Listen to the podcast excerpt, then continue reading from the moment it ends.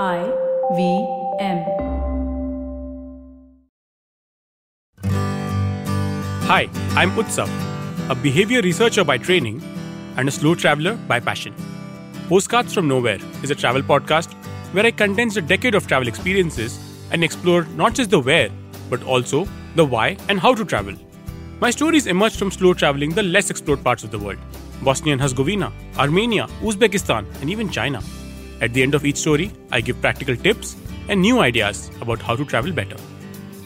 This week, in the eighth episode of the series Ireland Untraveled, we visit one of the most unique emigration museums of the world. And on the eve of the anniversary of India's 75th Independence Day, discover the story of how we got our national anthem. Dublin, 1856. The city had never seen anything quite like it. Over 3,600 bronzed and bearded redcoats marching along the quays on both sides of the River Liffey. Some of these soldiers hobbled on crutches, others were missing arms. These soldiers were returning victorious from a bloody victory. Fighting for the British, the Irish forces had managed to defeat the Russians.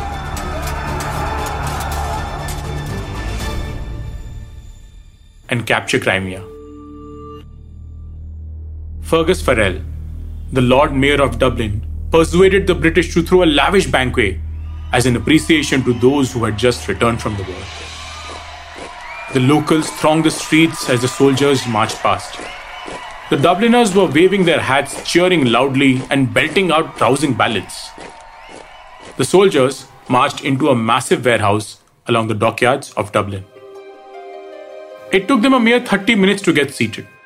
The meat on the menu alone comprised 250 hams, 230 legs of mutton, 500 meat pies, 200 turkeys, 250 pieces of beef, and a lot more.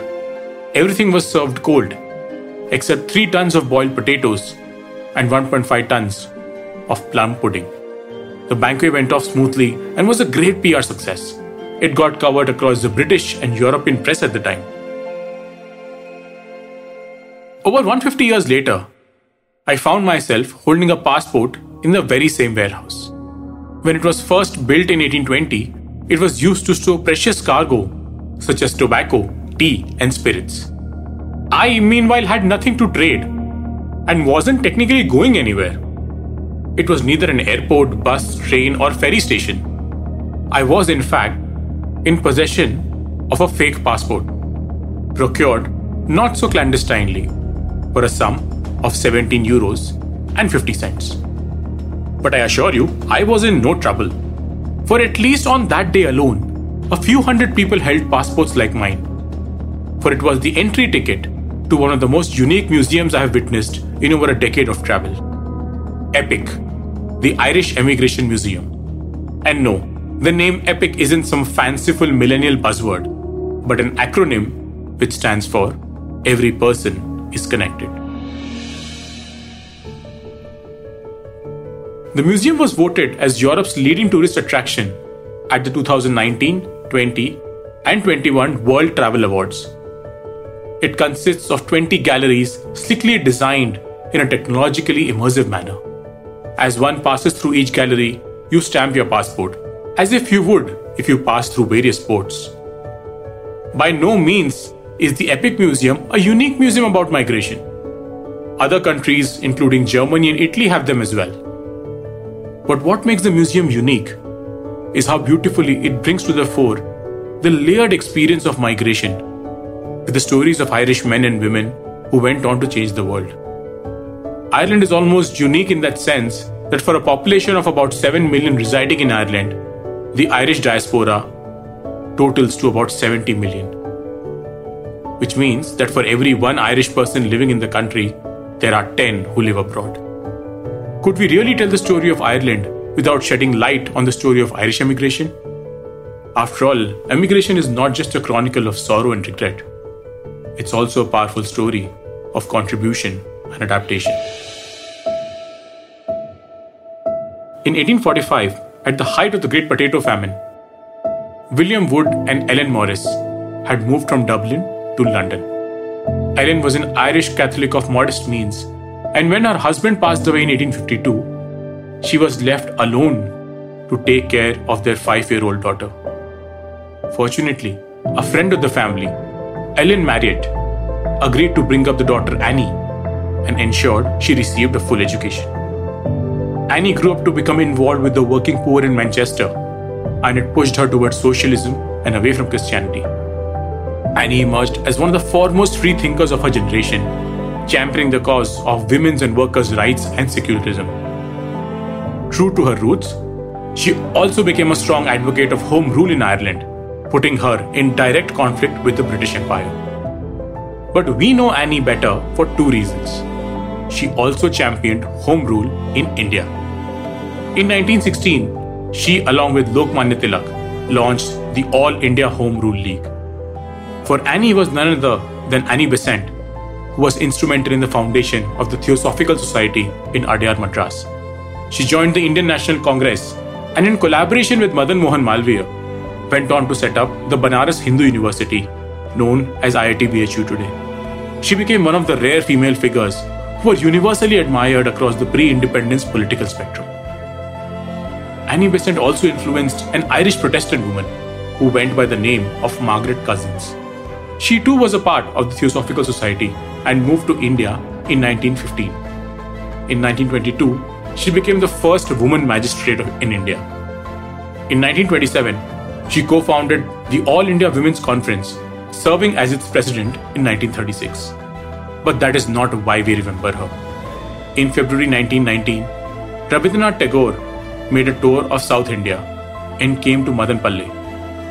He was tired, sick, and disturbed by the sight of fabulous wealth stored away in temples when it might be put to the education of the young. He met with Miss Cousins at Madanpalle College, and the visit to the Educational Institute lifted his spirits. He was requested to sing a Bengali song, and Tagore sang a song which called for victory.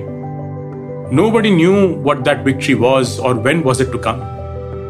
Nonetheless, the next day, he provided detailed notes to Miss Cousins, who learnt the song herself. This single act of attention had a lasting impact on the Indian nation. On the eve of the 75th anniversary of Indian independence, we must remember that Miss Cousins had preserved our national anthem, Janagana Mana. Meanwhile, Annie Besant had one more cause she held dear access to birth control for women. In spirit, she found a compatriot in Margaret Sanger, an American writer and nurse born to Irish Catholic parents. In 1916, Sanger opened the first birth control clinic in the United States which led to her arrest for distributing information on contraception. In 1921, Sanger founded the American Birth Control League, which later became the Planned Parenthood Federation of America.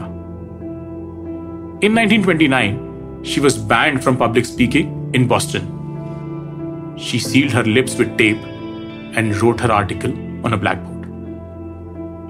Annie Besant, Margaret Cousins, and Margaret Sanger, three women of Irish origin daughters of emigrants, went on to leave an indelible impact on the world. But one of the most striking aspects of the Epic Museum is that it does not hold back in accepting the negative impact its migrants had on the world. While the museum notes the contributions of Margaret Sanger, it also notes that she became entangled with the eugenics movement and was in touch with the white supremacist Ku Klux Klan of North America. Similarly, an entire section of the museum is called the Notorious Irish, which features Lizzie Halliday, a serial killer from County Antrim who was once dubbed as the worst woman on earth. In the previous episode, titled Titanic, Mosul, and the Global Shame of Western Museums, we shed light on how museums in the West fail spectacularly at soul searching and ignore the darker, more difficult aspects of their history. I am pleased to report that the Epic Museum shows us the way, balancing the good and the bad, giving us a banquet of emigration. In the story of how migration shaped the world, this banquet rivals that given to the 3,600 soldiers returning victorious from the Crimean War. Only this time, all the cheering and rousing ballads are tempered by a quiet acceptance of wrongs done and sins committed. If you like this podcast, Don't forget to check out other interesting podcasts on the IVM network.